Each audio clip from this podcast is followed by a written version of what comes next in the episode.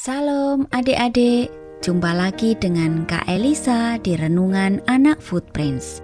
Hari ini kita akan merenungkan tentang Jadilah Orang Benar. Firman Tuhan diambil dari Ayub 21 ayat 7.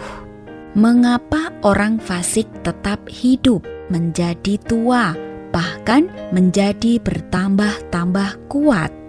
Adik-adik, ada orang yang kaya raya, hartanya banyak tetapi diperoleh dari perbuatan jahat.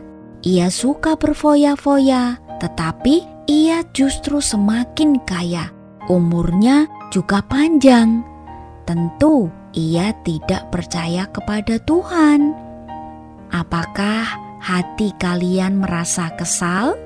Ayub juga kesal. Ia bertanya kepada Tuhan, kenapa tidak segera menghukum orang jahat itu?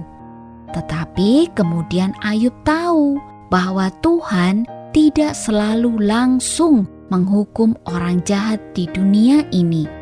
Tuhan memberi kesempatan agar ia bertobat. Tetapi di akhir zaman, Tuhan Allah akan mengadili. Karena itu, apa pun yang terjadi, tetap jadilah orang baik dan benar di hadapan Tuhan.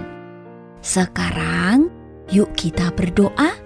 Tuhan, aku mau hidup benar.